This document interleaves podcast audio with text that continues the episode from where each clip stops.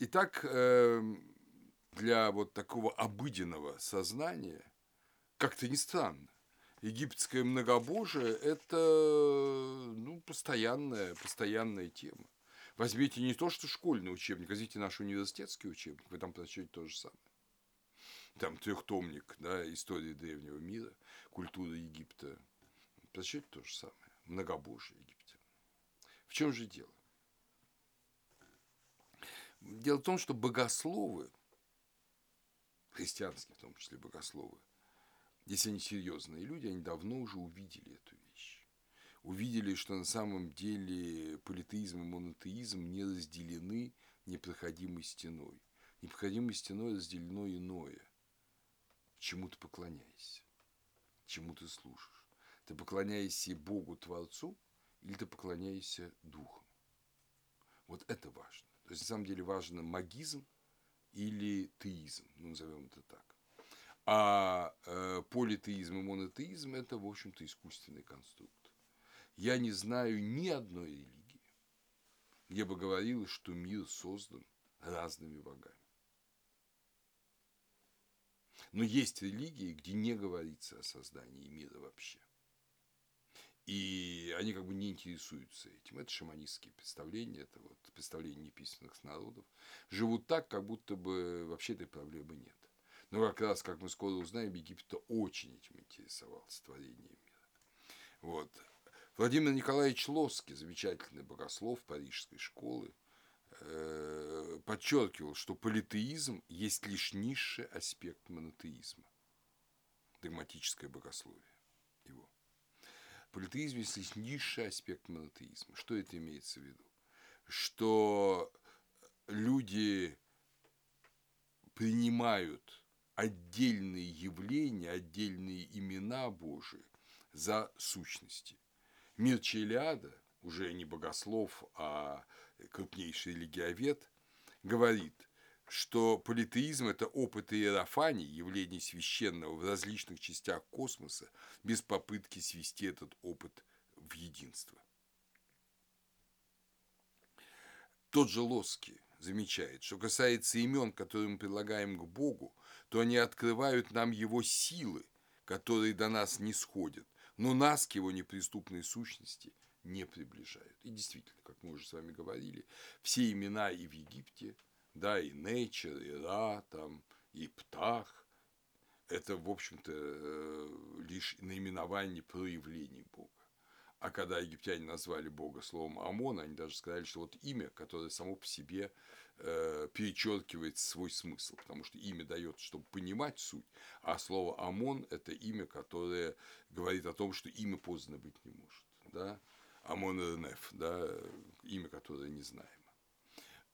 Очень э, существенно вот это проявление святого без попытки свести воедино не раз приходилось встречаться с простыми людьми, которые говорят о том, что вот там э, Богородица Казанская, она строгая, Богородица Владимирская, она добрая.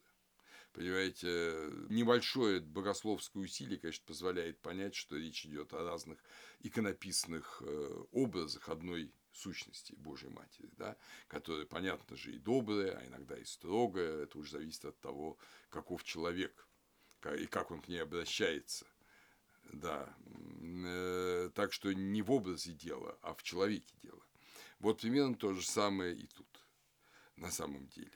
Но с э, Египтом, конечно, не так все просто. Дело в том, что египтяне очень любили изображать. Они не столько писали, сколько рисовали. И это наследие древности. Египтяне ничего не забывают. Я уже, по-моему, говорил о том, что в их текстах можно найти фрагменты вообще палеолитических гимнов. И, естественно, писать они стали поздно, а э, рисовали за много тысячелетий до этого. И чтобы отличить разные проявления божественного, их рисовали в разной иконографии. Очевидно совершенно. Мы знаем иконографию Амона, она довольно четкая, и Э, ну, есть, конечно, там исключения, но в целом египтолог довольно легко скажет, это вот изображение Амона, а это изображение Птаха, я уже вам говорил, чем оно отличается, а это изображение Ра, Хотя часто, например, Ра, Атум изображаются похоже в виде там небесного быка или барана. А вот э, изображение Хепри, скоробей тоже очень своеобразно. Э, так что разная иконография учеными принимается за разные сущности. Но это абсолютная ошибка. Иконография – это все равно, что разные буквы. Да, разные употребляются буквы, разные имена, разные слова, но за ними одна и та же сущность. И мы уже убедились в этом, вот слушая эти гимны. Канон иконографии разный у разных имен, а за этим разным каноном одна сущность. Второе – это разные места поклонения. О, это египтологи очень любят. Они целые строят политические теории. Особенно такой замечательный, на самом деле, ученый, который, собственно говоря, вот э, впервые правильно организовал и опубликовал тексты пирамид, это Курт Зетте. Э, вот, он одновременно написал книгу о реконструкции политической истории Египта э, с помощью религиозных текстов, в первую очередь текстов пирамид но я думаю, что это далеко не лучшее, что он сделал в своей жизни. Э, дело в том, что представление, что религия – это идеология, и поэтому эту идеологию используют для каких-то земных целей. Что такое идеология? Идеология – это сумма идей, которые используются для каких-то земных целей, которые вторичны относительно целей. Да? То есть э, мы ради того, чтобы осуществить какую-то цель, даем какую-то идеологему. Вот это глубоко ошибочно для Египта. Да, это было в XIX веке, да, это было в XX веке. Курдзет, человек своего времени, как и многие другие, он жил этим вот э, э, идеологизацией всего, идеолог... я бы так сказал, идеологизацией духа. Но Египет, который существовал за пять тысяч лет до него, жил другим. Там э, дух имел самодостаточное значение. Люди стремились достичь вечности. Они искали духа, они использовали дух для реализации каких-то своих земных целей. Нам это сложно сейчас понять. Но глубочайшая ошибка для любого историка – это анахронизм. Это когда мы приписываем древнему свои мотивации поведения.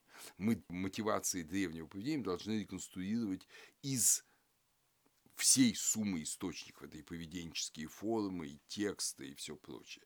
И вот все это вместе говорит о том, что для египтянина духовные цели были высшими, а земная жизнь была средством для осуществления этих духовных целей. Ну, вспомните мегалитические памятники, которые пришли в Египет, да, при третьей династии, там же то же самое.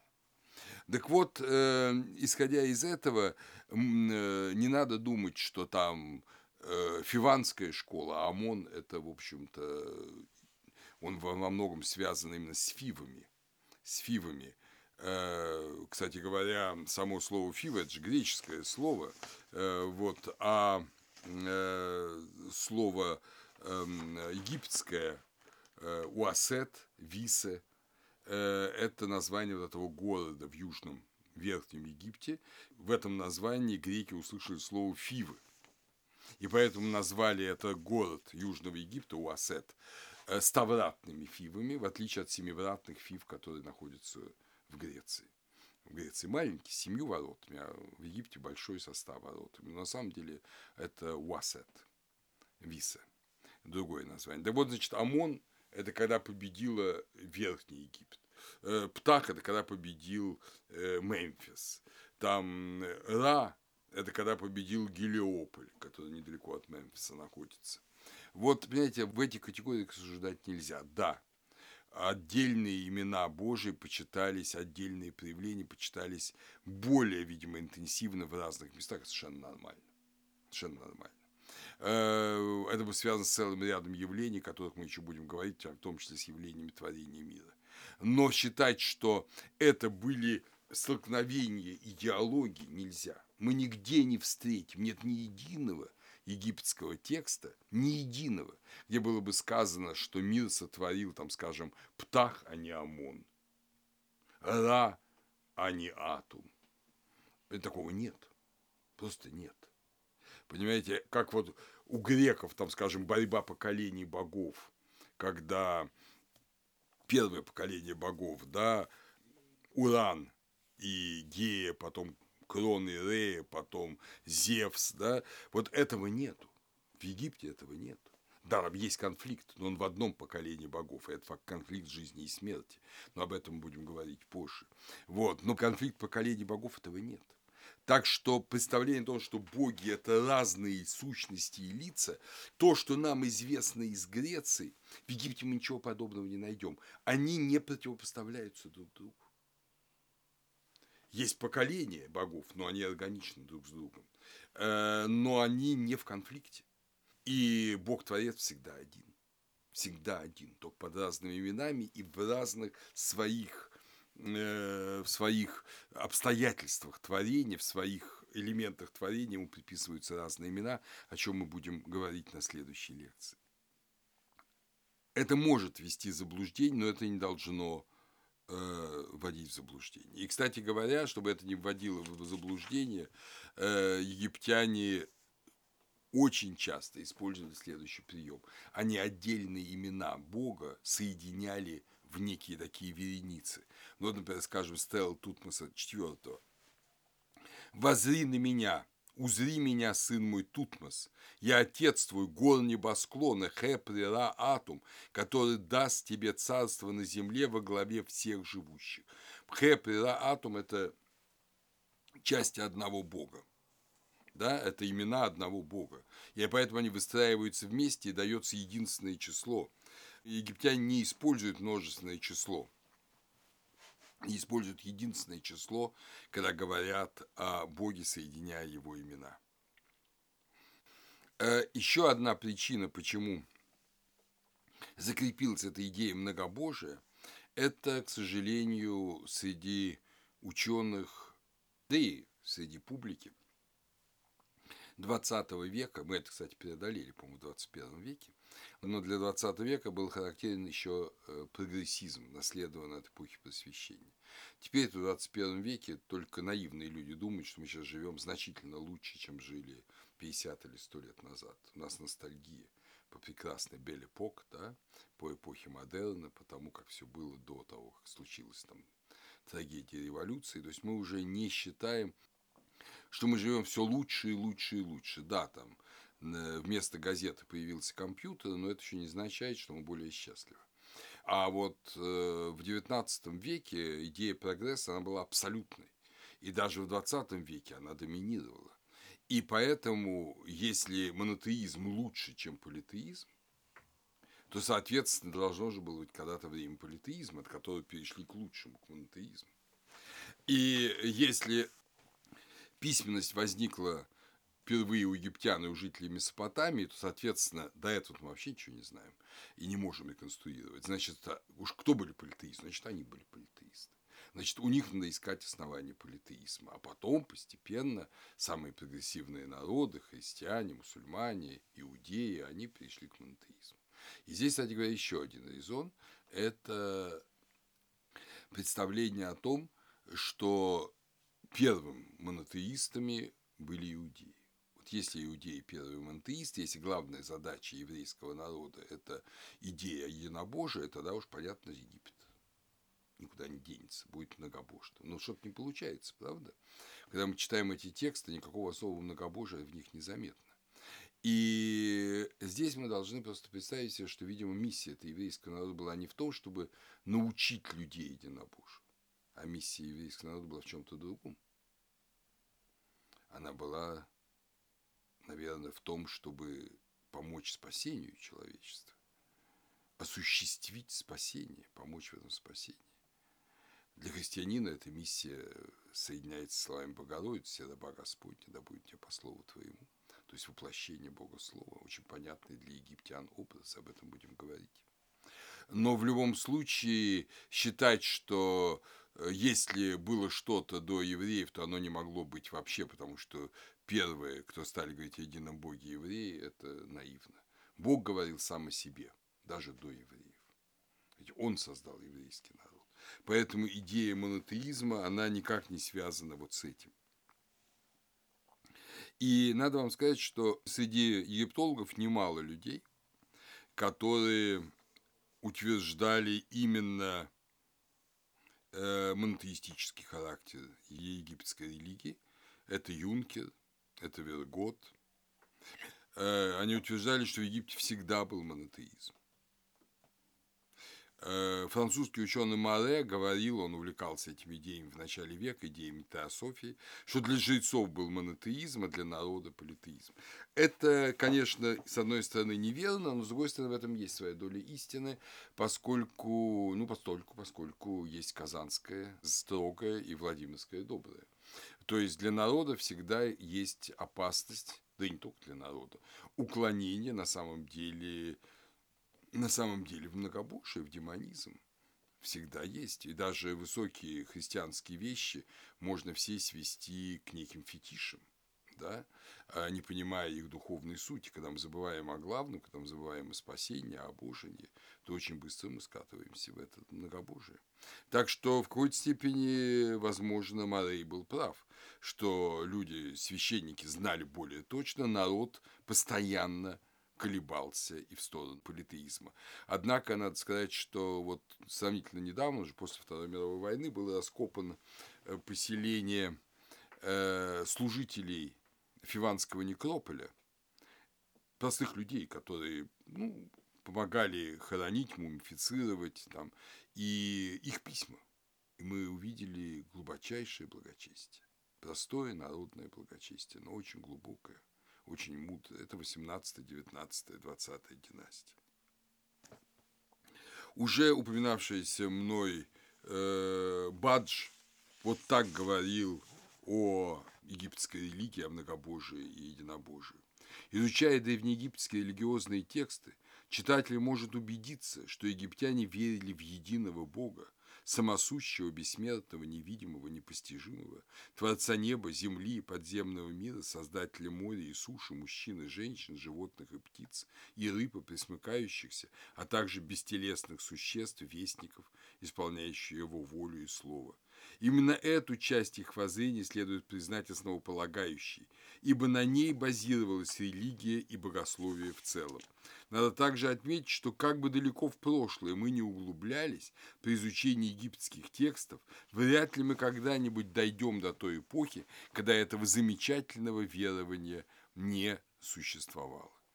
Э, русский ученый еще до революционного времени Франк Каменецкий практически говорит то же самое. Амон-Ра был в истинном значении слова «национальным богом». Слово «национальный бог», простим ему, это дань Э, предреволюционного лжепатриотизма российского. На нем преимущественно сконцентрировалось религиозное сознание эпохи, смутно предугадывая его образе, воплощенного в национальные черты единого Творца и Вседержителя мира. Монтеизм, отождествленного с ОМОНом солнечного бога, не был более богословской доктриной, доступной лишь немногим посвященным, а стал живой религией народа. Однако, достигший наивысшего развития в Фивах в эпоху Нового Царства, космический монотеизм не является оригинальным оригинальным продуктом религиозного творчества этой эпохи, а представляет собой лишь дальнейшее развитие и углубление религиозных воззрений в корне своем восходящей глубокой древности. Египетская религия с древнейших времен таила в себе стремление к постижению единого Бога. Памятник египетской религии, выпуск 1, Москва, знаменательный 1917 год э, русский ученый, но уже живший э, за границей в эмиграции офицер в английской армии Александр Пьянков, э, много работавший в Египте, копавший там в 20-е годы, э, писал, исторически каждый бог был склонен возрастать в Египте до вседержительства, до всецелой полноты божественного. Все иные божества поглощались тогда этим богом, превращаясь в одно из его качеств, в его частное проявление.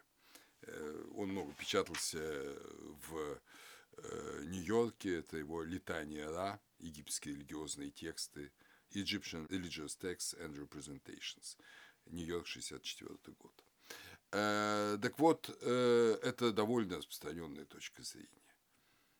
Немецкий египтолог и при этом верующий лютеранин, и, кстати, ГДРовский житель, Зигфрид Моренс – писал в своей прекрасной книге Egyptian Religion, убеждение в том, что за бесчисленными божествами пантеона пребывает единственный Бог, все более крепло в Египте. Простые верующие люди возносили свои молитвы одному Богу. Богословы наделяли этого Бога, какое бы имя он ни носил, высшей всемощной силой. Из богатой сокровищницы египетской иконографии они подыскивали соответствующие ему образы и утверждали диалектическое единство между единым Богом и многочисленными божествами пантеона. Ну вот в такой, можно сказать, красивой форме э, э, Зигфрид Моренс говорит о э, египетском монотеизме, о египетском многобожии. И вот э, эта идея подчеркивается и подчеркивается э, в Лейденском э, папирусе, в Лейденском папирусе э, мы читаем «Всех богов три, Амон, Ра и Птах, и нет среди них второго, сокрытый, зовут его в имени его Амон, он Ра ликом, а телом своим он Птах». Вот так вот. Телом поднимающаяся земля, то есть вот это все творение земное – это Птах, но в том смысле, что он создатель, он создал, поэтому это его тело, да. А, и ликом Ра, солнце светит, это лик, да, а незримое иное – это Амон. Или папирус Честер Бити 4. Хвала тебе, Амон Ра, Атом, Гор, Ахти. Вот видите, какая линия сколько имен, и все в единственном числе. Ты рек устами своими пришли в бытие все люди, все боги, все скоты большие и малые в полноте их, и все, что летает, и все, что движется. Ты как пастырь во главе всего, заботящийся о тварях твоих в веки вечные, тела полны красотою твоей, очи смотрят тобою, дарован страх твой утробе каждый, то есть страх Божий в человеке, и все сердца, обращенные к тебе, навек блаженны, каждый живет лишь взирая на тебя. Вот это такие чеканные формулы. Я бы хочу обратить внимание, что Э, для вот того же Франка Минецкого характерны такие легкие оговорки. Солярный монотеизм, космический монотеизм. Не обращайте на них никакого внимания. На самом деле монотеизм или монотеизм, или нет монотеизма. То, что он связан с солнечной символикой, с космической символикой, но он связан у всех э, народов, у всех религий. Интересно, что Карл Блейкер, э, голландский ученый Карл Блейкер, специально отметил отсутствие мифической составляющей у египетских богов. Это мы должны ясно понимать. Мы с вами будем использовать какие-то мифологемы, но эти мифологемы, они есть, безусловно, они есть, но они где-то на периферии. Вот как в Греции похождение богов, вот такого нет. Но беда заключается в том, что греки свое представление о богах они привнесли в Египет. И мы через э, греков знаем, например, предание об Осирисе, и Исиде, и Горе намного лучше, чем из египетских текстов. Да, Плутарх, который это описал, у него есть великолепная книга, она есть в русском переводе, об Исиде и Осирисе. Э, вот, он там описал это предание на греческий манер. Конечно, ему многое рассказали жрецы, конечно, он был посвящен в египетские мистерии. Опять же, подчеркну, что э, об этом будем говорить позже, что в Египте не было мистерий, вот как у теософов, что есть посвященные, есть непосвященные. Там были мистерии такие, как у нас. Ведь наши же христианские таинства, это же мистериос по-гречески, да? Но каждый, они открыты для всех. Мы все знаем, что такое крещение, что такое причастие. Одни этим пользуются, другие нет. Одни к этому приходят, другие этого избегают. Мистерии не в смысле тайны от кого-то из людей, а мистерия в смысле тайны проникновения в тот мир, который не имеет имени. И мы в наших таинствах входим в мир, который не имеет имени. И египтяне делали то же самое. И, кстати, жители Месопотамии то же самое. Так что у египтян не было вот этого фабульного богословия, какое было у греков.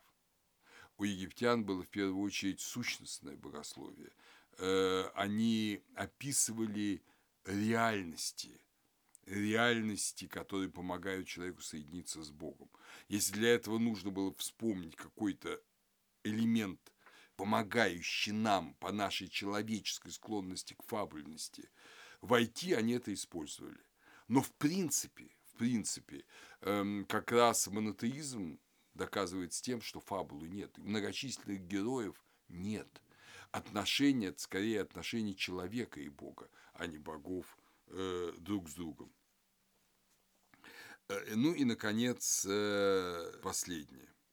Э, египтяне ясно и четко показывали, что вот все эти многочисленные, все эти многочисленные духи, все это вышло из единого Бога, единого Бога, что все эти духи созданы им, они созданы им словом, они созданы излиянием из его плоти, ну как иначе невозможно было сказать. Люди появились как слезы Бога, это очень любят использовать египтяне, и в свое время я вам об этом буду рассказывать. То есть мир проявления Бога. И опять же, задача главная, о которой мы будем говорить на следующей лекции, это как соединить проявление Бога и иное, чем Бог потому что египтяне знали, что мир – это иное, чем Бог, и одновременно божественное проявление.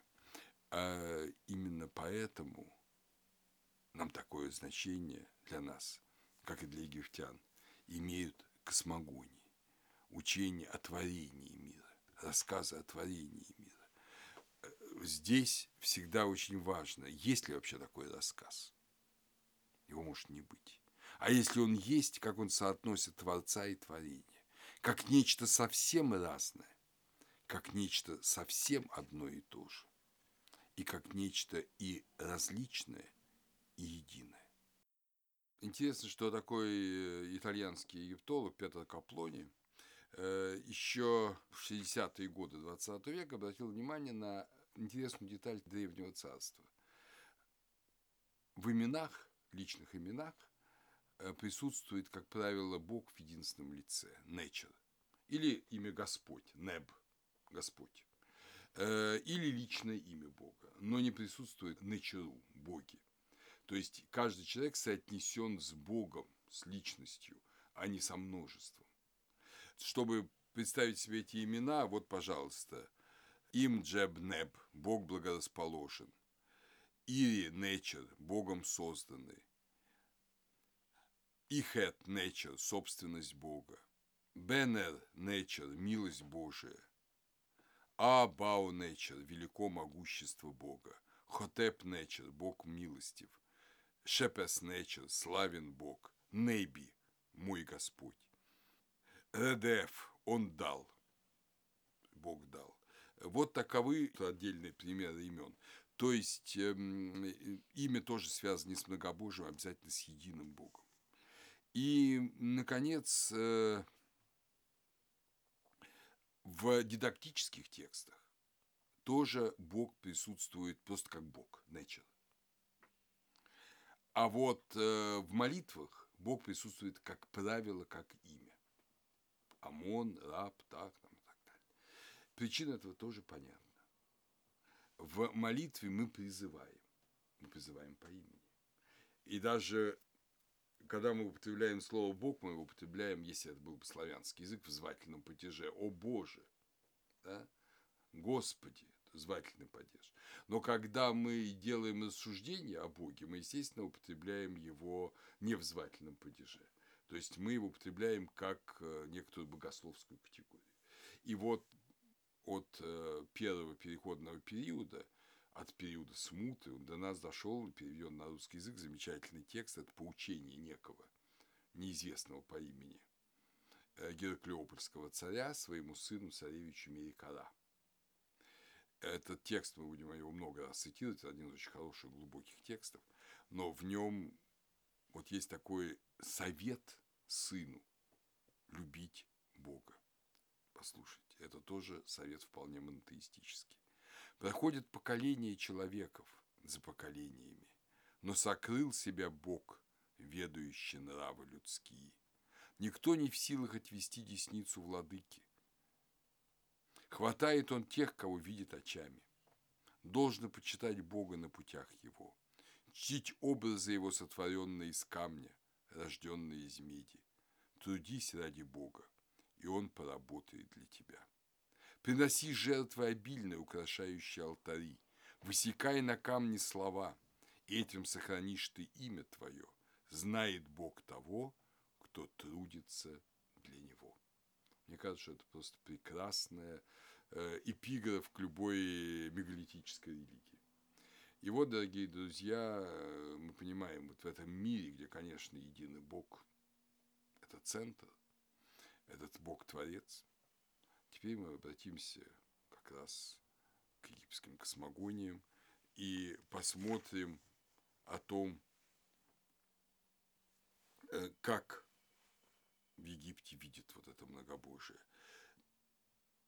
Еще раз напомню берлинский папирус. Ты Бог, произведший богов, ты их всех сотворил, воздевают они руки свои, прославляя тебя. Вот посмотрим, как все это происходило.